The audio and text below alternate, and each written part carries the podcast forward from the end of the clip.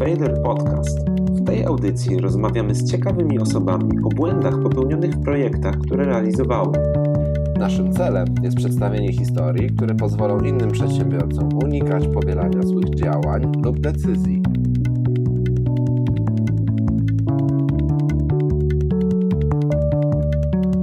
Cześć wszystkim. Witamy Was w ostatnim odcinku pierwszego sezonu Failure Podcast. Dziś zapraszamy Was na drugą część rozmowy z Bartkiem Postkiem. Jeśli nie słuchaliście pierwszej części, zachęcamy, aby na chwilę przerwać ten odcinek i odnaleźć poprzednią część rozmowy kryjącą się pod numerem 11 w iTunes lub na www.failurepodcast.pl łamane przez 011. Tymczasem my, bez zbędnego przedłużania, kontynuujemy rozmowę o fan media oraz Lerni. Zapraszamy. Wróćmy w takim razie do wątku związanego z fan media. Omówiliśmy po części fan English. Gdybyś mógł wymienić, jakie były takie następne kroki milowe w historii rozwoju firmy, w sumie po dzień dzisiejszy, co powstawało, jakie kursy powstawały, na jakich rynkach się pojawialiście, co było kluczowe dla dalszego rozwoju spółki? Mi się wydaje, że takie główne okresy można byłoby te 6 lat podzielić na, e, na dwuletnie okresy i tak chyba na, główne okresy, te, te kamienie milowe na ich właśnie przedziale się zdarzały, tak? Czyli pierwsze dwa lata to było tworzenie, stworzenie, mm, marketingowanie i sprzedawanie produktu, jakim był Fun English. E, kiedy właśnie i, i, i te dwa lata się skończyły, e, skończyły się wspomnianym pivotem, który całe szczęście zakończył się sukcesem. Więc to były pierwsze dwa lata. No tutaj, co było bardzo ważne, w tych pierwszych dwóch latach, że w ogóle ten, ten pivot był możliwy. Tak? E, naj, najważniejsze było to, że zespół, który nam się udało stworzyć e, w ramach tego projektu, był elastyczny. E, w związku z powyższym mieliśmy zasoby ludzkie finansowane w ramach tego projektu, które nam ten pivot umożliwiły. Więc za przeproszenie nie przypaliliśmy całego czasu i pieniędzy na to, zwłaszcza tych środków własnych, żeby skupić się tylko i wyłącznie na tym jednym produkcie. Ten, ten, ten produkt i ta architektura, którą stworzyliśmy, umożliwił nam e, zrobienie bardzo tanio i efektywnie czasowo kolejnych produktów, na których zaczęliśmy e, zarabiać dużo, dużo, dużo większe pieniądze niż, niż, niż na Fan Englishu. Czyli założenia, które były gdzieś w formie mm, pewnej architektury IT w produkcie, pozwoliły nam bardzo szybko tłumaczyć nasz, nasz kurs na kolejne języki, co było kluczowe w momencie wchodzenia na kolejne rynki e, i do, dotwarzać kolejne treści, które były z kolei bardzo ważne w momencie, kiedy zaczęliśmy się targetować na inne grupy docelowe. To te dwa pierwsze założenia mm, były bardzo, bardzo, te dwa elementy były niezwykle kluczowe, czyli właśnie zasoby ludzkie e, plus, e, plus architektura IT, która była od, od miejsca dosyć elastycznie stworzona, gdzie te dwa elementy pozwoliły nam zrobić sukcesem Iwota. Oczywiście to było wszystko okraszone e, pewną, e, że tak powiem, naszą huzarską, tak, czy, e, czy polską fantazją, gdzie, z perspektywy czasu, jak pomyślę, że e, od razu w 2010 stworzyliśmy system, który był łatwy do tłumaczenia na kolejne rynki, kiedy nam się jeszcze nic nie udało sprzedać w Polsce. Jest dosyć taki odważny, bym powiedział delikatnie. No ale, ale ta nieracjonalność z punktu widzenia roku 2010 była, okazała się bardzo, bardzo racjonalna dwa lata, dwa lata później. No to to jest właśnie ten łód szczęścia, który też, e, też mieliśmy e, i który mamy, mam nadzieję, do dzisiaj. To, to, to pierwsze dwa lata. Tak? I kolejne dwa lata e, zależy nam na tym, że skalowaliśmy, jak to się też ładnie w branży, w branży mówi, to zresztą mówię o czasie, kiedy dosyć intensywnie byliście też zaangażowani. Tak dokładnie, dokładnie. Temat już w tych pierwszych dwóch latach, a, a kolejne dwa lata to, to jeszcze do naszej dwójki dołączyłeś ty Paweł, więc tak jest. sami wiecie, no, trzeba było tworzyć tych produktów na kolejne rynki, kolejnych kursów. Tak pokrótce mówiąc, tak jak zrobiliśmy angielski dla Polaków, zaraz potem był angielski dla Niemców, angielski dla Francuzów, etc., etc. Równocześnie zespół, który tworzył kolejny kurs na przykład niemieckiego czy hiszpańskiego, e, kurs angielskiego lokalizował właśnie na kolejne języki, czyli tak hiszpańskiego czy niemieckiego. Jak jakby zaczęła nam się tworzyć i rozrastać taka macierz produktów, która doprowadziła nas do, do tego miejsca, gdzie jesteśmy dzisiaj, gdzie, gdzie mamy aktywną sprzedaż w 50 krajach, co było o tyle ważne, że ten rynek był bardzo mm, niestabilny i tylko dzięki tej skali e, mieliśmy taki bufor bezpieczeństwa, mm, aby po minięciu kolejnych dwóch lat zrobić kolejny pivot, w trakcie którego jesteśmy już od, od jakiegoś roku z okładem, e, czyli przejście w model sasowy, płatności subskrypcyjnej i wejścia na rynki klientów instytucjonalnych, które robimy z Lerni który jest zunifikowanym produktem połączonym z aplikacją mobilną, e, z możliwością tworzenia e, treści przez użytkowników, które właśnie e, uruchomiliśmy z panelami administracyjnymi, nauczycielskimi dla szkół językowych, uniwersytetów i, instytucji publicznych.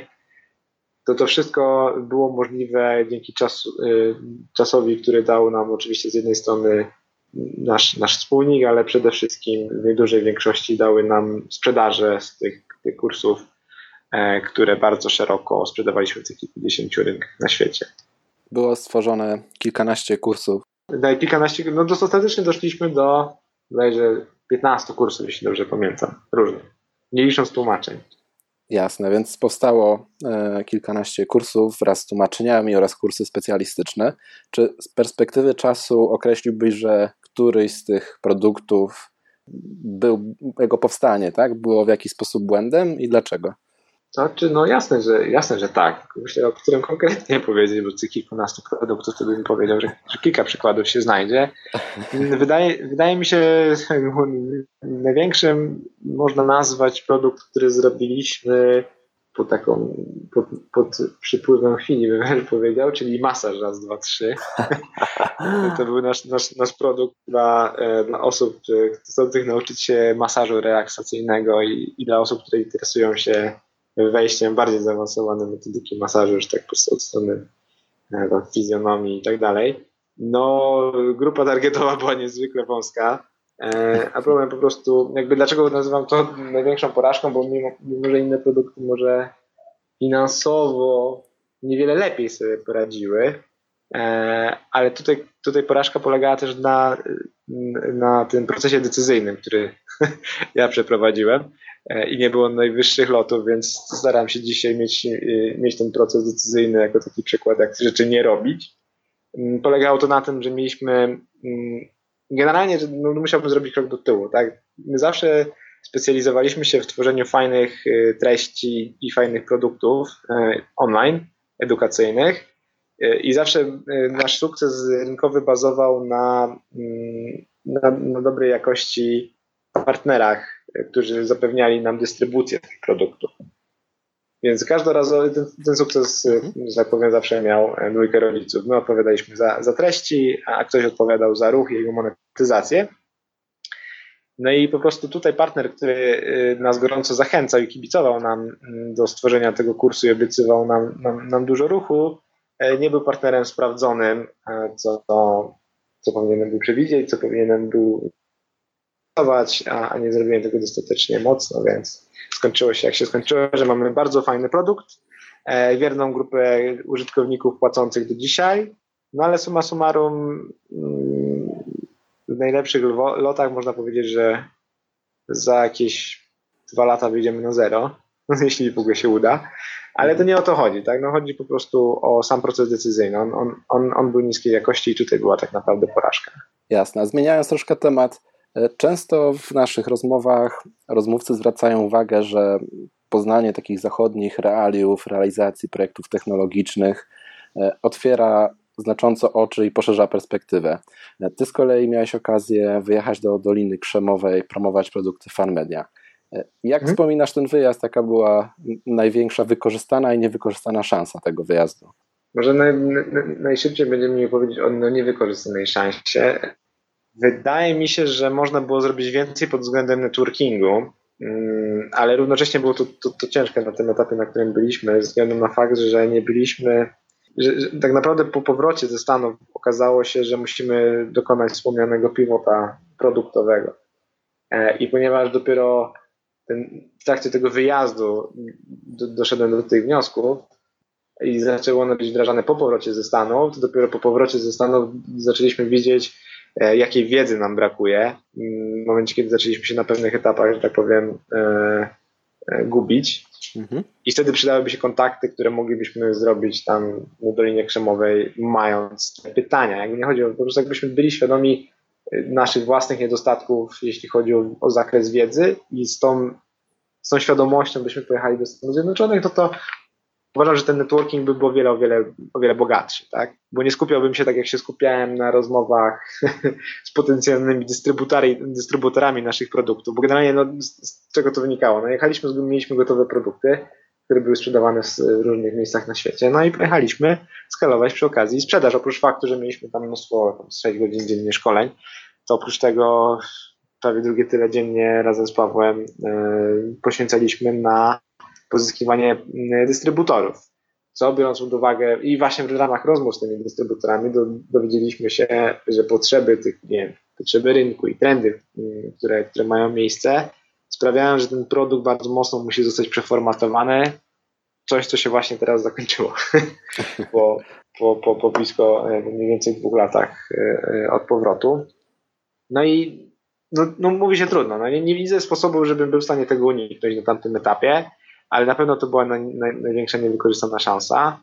E, mogłaby być wykorzystana, gdybym tą wiedzę, którą uzyskałem e, w Stanach, był w stanie uzyskać e, gdzieś tutaj bliżej, tak? czy, czy, czy w Polsce, czy gdzieś w jakichś krajach ościennych, ale, ale z różnych powodów tej wiedzy nie miałem, więc e, skończyło się jak się skończyło. A jeśli chodzi o wykorzystaną szansę, no to z wykorzystanych szans, jeśli chodzi o wyjazd miesięczny do Doliny Krzemowej, najlepiej oceniam bardzo dużą wiedzę z zakresu e, funkcjonowania całej branży mm, startupowej, tworzenia i finansowania innowacji, w pierwszej kolejności znaczenia społeczności, tego community i w trzeciej kolejności umiejętności, skille komunikacyjne, mm, w szczególności jakby taka świadomość, poprzestawienie priorytetów, że takie, mieliśmy bardzo mocny nacisk w ramach tych szkoleń, że jakby stworzyć, wymyślić, stworzyć produkt to jedno, a z drugiej strony trzeba umieć go zakomunikować potencjalnym użytkownikom i, i klientom i później trzeba umieć się z nimi komunikować na temat, e,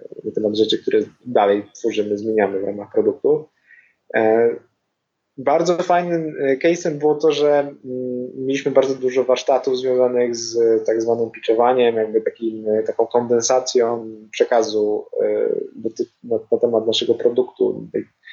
Musieliśmy jak najbardziej skracać przekaz, co jest świetnego w naszym produkcie. I świetne było to, że im bardziej musieliśmy to skracać, tym bardziej musieliśmy się zmużdżać, żeby coś sensownego powstało. I to, to bardzo, bardzo fajne wnioski dawało, gdzie coś, co możemy powiedzieć w ramach 10 minut. E, naprawdę jest to, jest to przekaz, do którego ja osobiście się nie muszę przygotowywać. Mogę po prostu stanąć i zacząć mówić. No. Powiedzmy, że w ramach 5-minutowych przekazów też nie mam większych problemów, ale w momencie, kiedy nagle się okazuje, że muszę opowiedzieć e, najważniejsze rzeczy w ciągu 60 sekund, to się zarobi, zaczyna robić ciekawie, bo e, Skracają się możliwości i ta forma sprawia, że nagle musimy przewartościować wręcz całą, e, całą robotę, którą robimy e, tworząc, tworząc produkty i odpowiedzieć sobie na te kluczowe pytania, co tak naprawdę jest korem tego wszystkiego, co jest taką nadrzędną wartością tego, co oferujemy w ramach naszej, naszego produktu czy usłudze.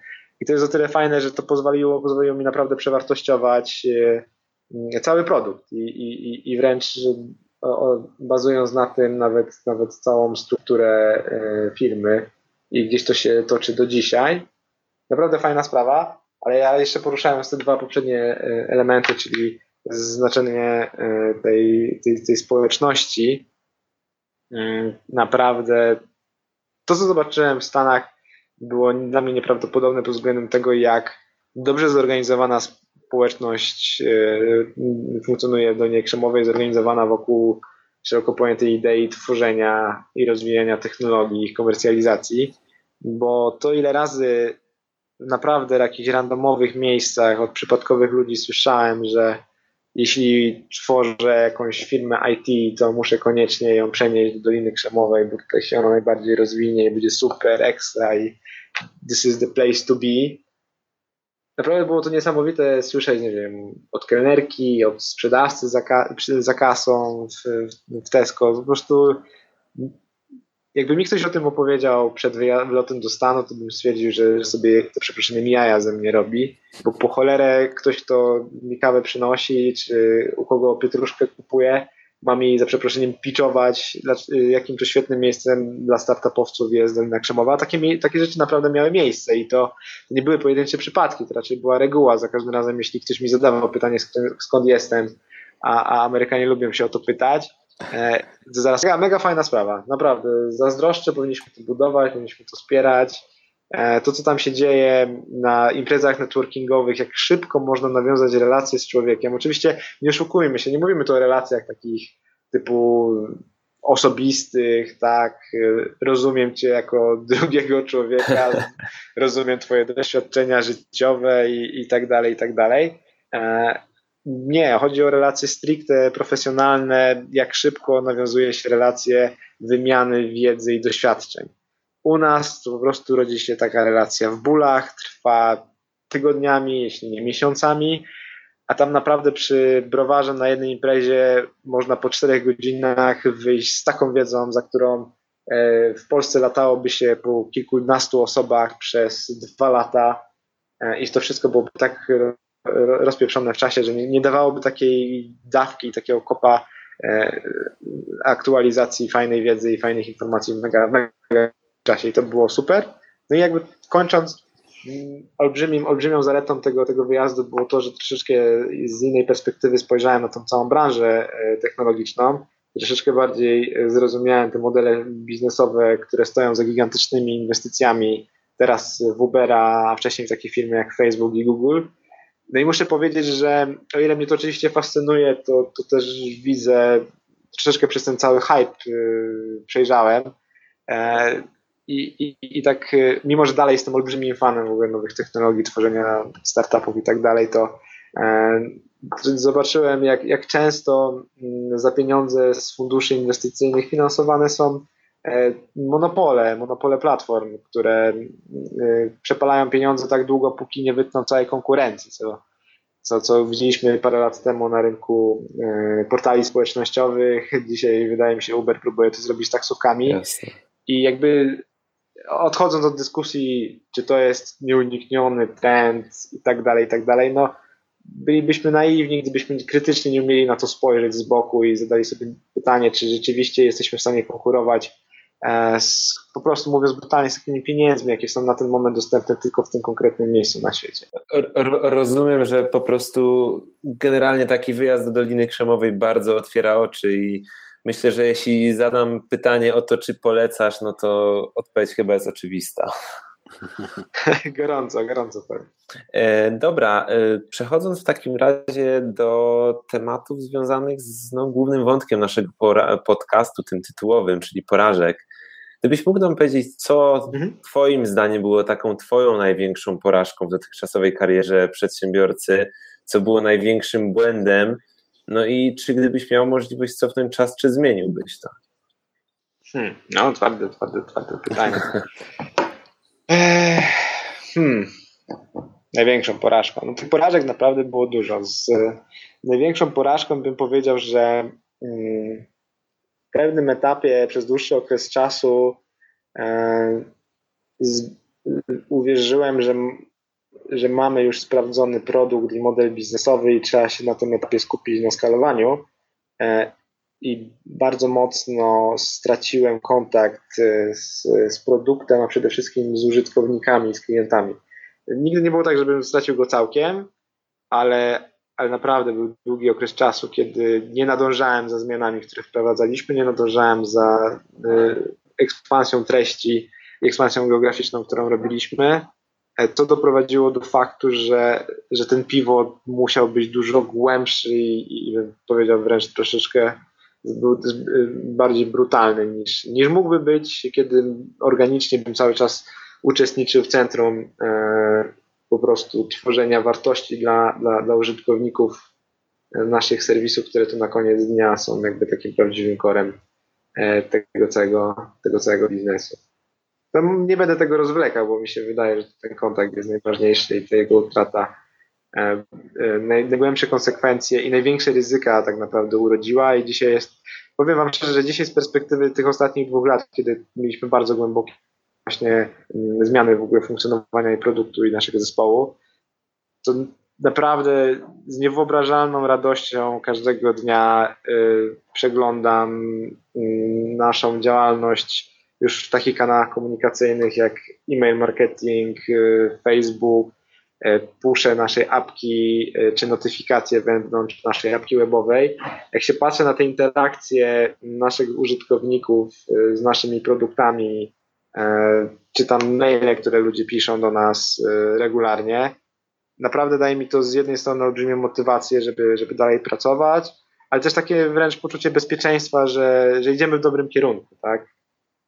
To, to, to jest coś, na co na pewno, na pewno z, zbyt mało czasu poświęcałem przez, przez długi okres czasu i obiecałem sobie już nigdy nie doprowadzić do sytuacji, kiedy tą relację mm, moją z użytkownikami e, w jakikolwiek sposób mocniej zaburzę, więc Czyli po prostu ten kontakt, kontakt z klientem, który jest taki kluczowy.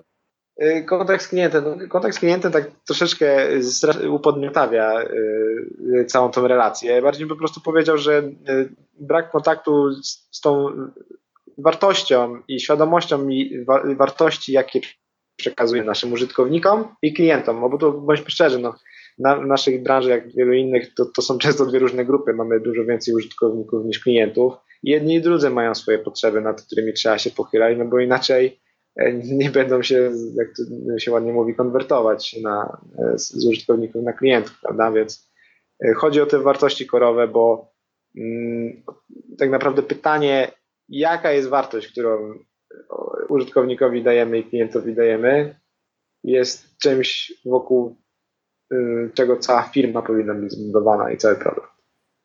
Okej. Okay. Słuchaj, a jeszcze nawiązując właśnie do tych porażek, bo sam mówisz, że trochę ich było, a fan media dobrze wiemy, przeszła przez lata sporą sinusoidę, zarówno wielu fajnych sukcesów, ale też trudniejszych momentów. Powiedz mi, jak ty się odnajdujesz na tej przedsiębiorczej ścieżce? Czy są takie momenty, że się budzisz rano, masz ochotę to wszystko rzucić i iść na etat? Jasne, żeby była sprawa jasna, słuchajcie, ja, ja nie wykluczam, że, że, że będzie taki okres w moim życiu, że na ten etat pójdę, bo w ogóle troszeczkę skupię się na tym temacie, bo wiecie, etat versus własna firma to jest temat wielu rozmów z moimi przyjaciółmi. E, I, i, i naprawdę, no po prostu ja osobiście jestem wkurzony e, na, wręcz e, na osoby, które dyskwalifikują w, jakby pracę na etacie. Naprawdę, to jest come on, na koniec dnia firmy tworzą pracownicy. Na miłość boską, jak wszyscy będą mieć swoje firmy, to będzie tworzył firmy. No. To, to, to jest po prostu nienaturalne, to jest nie do utrzymania, to, to jest bez sensu wręcz. Tak? Poza tym, wiecie, działalność gospodarcza to jest, to jest ryzyko i na różnych etapach życia mamy różną skłonność i możliwość podejmowania ryzyk. To też nie byłoby racjonalne i nie byłoby zdrowe dla takich społecznych powodów, żebyśmy w danym momencie wszyscy ryzykowali. No, dla mnie to jest fajne, że nie wiem, dzisiaj moja żona y, pracuje na etacie, ja podejmuję, no powiedzmy szczerze, większe ryzyko, że skończę, skończę z torbami, pójdę z torbami za, za jakiś czas a za jakiś czas te role mogą się odwrócić, tak? I, i, I to jest naturalna kolej rzeczy, że w różnych okresach życia robimy różne rzeczy, no i nie dajmy się na miłość boską zwariować. Ani etat nie jest czymś z nadania, z nadania złym czy, czy dobrym, tak samo prowadzenie własnej firmy nie jest czymś z nadania, z nadania złym czy dobrym. To, to tak, tak, tak pokrótce mówiąc, mm, a chyba trochę odbiegłem od twojego oryginalnego pytania, więc to E, no, generalnie pytam o to, jak ty się odnajdujesz na tej ścieżce i czy są te momenty w sumie, gdy masz ochotę do Ja, aha, właśnie, okej, okay. jasne, że są, oczywiście, że są. No to e, jest taki fajny rysunek, słuchajcie, który, który akurat pokazuje praca w dużej firmie versus prowadzenie własnego startupu, które w fajny sposób zamyka wiele, wiele takich e, dylematów jednej i drugiej roli. E, osoba, która pracuje w dużej organizacji, często czuję się jak taki chomik na kołowrotku, który bez sensu biegnie przed siebie, ale stoi w miejscu. Tak? Oczywiście mówimy o percepcji danej osoby i o frustracjach, które, które się rodzą. I to z opowieści, czy tam z moich doświadczeń poprzednich, czy, czy z, opowieści moich znajomych, to, to jest jeden z największych takich bóli egzystencjalnych, które, które odczuwają z kolei prowadząc własną firmę. E, troszeczkę czujemy się jak ten syzyf, który wtacza ten głaz i, i, ma wrażenie, że to się po prostu nigdy nie skończy, ten, ten głaz na nas napiera, próbuje nas zrzucić w dół. Nie widzimy, co jest z przodu, w sensie takim, że nie wiemy, jak to się wszystko skończy, mamy jakieś takie wyobrażenie, po co go w ogóle toczymy, ale czy to wszystko ma sens i czy dobrze się skończy, nie wiemy, póki się te rzeczy nie zadzieją, więc e, jasne, że mam takie wątpliwości od czasu do czasu. Ja szczęśliwie zawsze się śmieję, e, mam po mojej świętej pamięci dziadku bardzo niskie ciśnienie, więc, więc e, potrzebuję dosyć dużo bodźców, żeby w ogóle mieć wyższy, wyższe tętno, więc dzięki temu ryzyko zawału jest stosunkowo niskie, szczęśliwie, puszczają.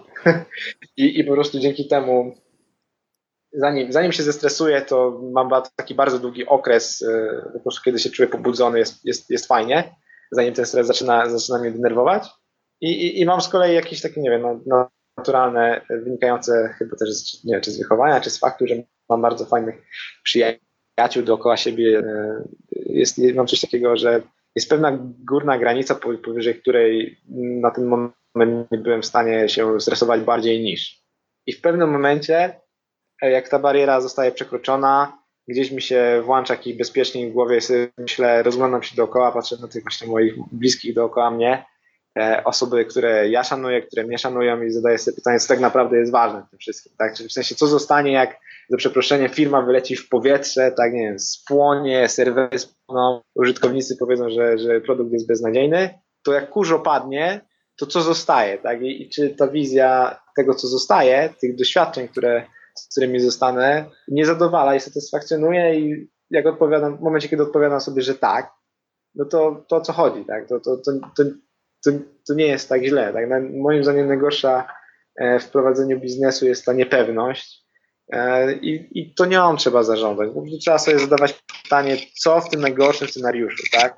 Co ze mną? Co, co, co wiadomo, jakiś czas jest bałagan, jest burdel, no nie wiem, co po miesiącu, co po kwartale, co po pół roku, w jakiej sytuacji prawdopodobnie zostanę, jak się będę z tym wszystkim czuł i e, na ten moment zawsze sobie odpowiadałem i dalej mam takie głębokie uczucie, że e, to, co robię, nawet jeśli na koniec dnia finansowo będę w plecy, bo, bo, bo dużo zainwestowania tylko czasu, ale też pieniędzy swoich własnych, swoje biznesy, ja po prostu traktuję, staram się wychodzić z, z założenia takiego, że na koniec dnia, ok, jakiś tam bufor bezpieczeństwa takiego finansowego, materialnego muszę mieć i staram się, żeby żeby on był. Te ryzyka nie mogą przekraczać, nie mogą wkraczać właśnie na ten taki, taki na ten, na ten obszar bezpieczeństwa, który jest mi potrzebny do normalnego funkcjonowania, do niebudzenia się z krzykiem w środku nocy. Ale oprócz tego po prostu jestem jakoś pogodzony, że cała reszta to będzie albo nie będzie i, i nie ma się po prostu co tym przejmować, trzeba robić swoje.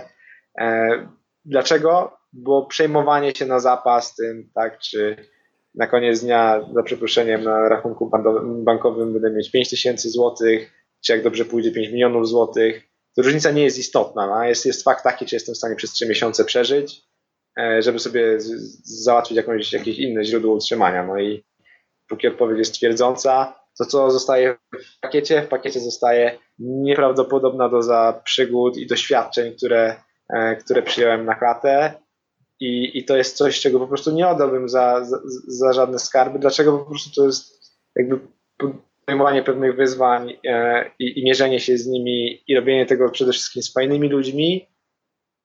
To jest, to jest sposób, w jaki chcę całe życie swoje przeżyć i tak długi, póki, póki, póki ten warunek jest spełniony, ja jestem szczęśliwym człowiekiem i, i tyle w temacie. Myślę, że to jest bardzo pozytywne i fajne spuentowanie naszej dzisiejszej rozmowy. E, dziękujemy za podzielenie się swoimi, e, swoją historią. Na koniec jeszcze ostatnie pytanie, które wszystkim zadajemy. Gdyby ktoś z słuchaczy podcastu chciał się z Tobą skontaktować, jak najlepiej się powinien do tego zabrać?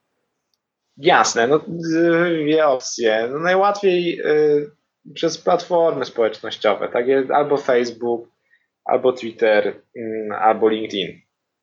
Każdy z nich sprawdzam. Facebook ma taką niemiłą tendencję, że gdzieś tam te informacje na Messengerze gdzieś tam ukrywa, ale generalnie staram się je regularnie przyjmować.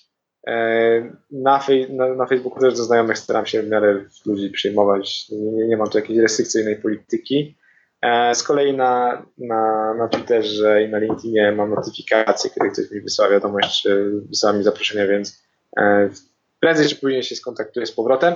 A co więcej, gorąco do tego zachęcam, bo, bo tak jak mówiłem, e, trzeba sobie pomagać. Super. Na pewno kontakty do tych profili dodamy pod w notatkach do tego odcinka. No i cóż, no chcieliśmy podziękować za, za, za rozmowę, którą przeprowadziliśmy i za to, że zgodziłeś się podzielić swoim doświadczeniem, także tym nie, nie, nie, nie, nie zawsze pozytywnym, ale myślę, że fajne wnioski z tego nam wychodzą. Mam nadzieję. Dzięki wielkie. E, dziękujemy za Twój czas i do usłyszenia. Do usłyszenia. Dzięki panowie. Ej.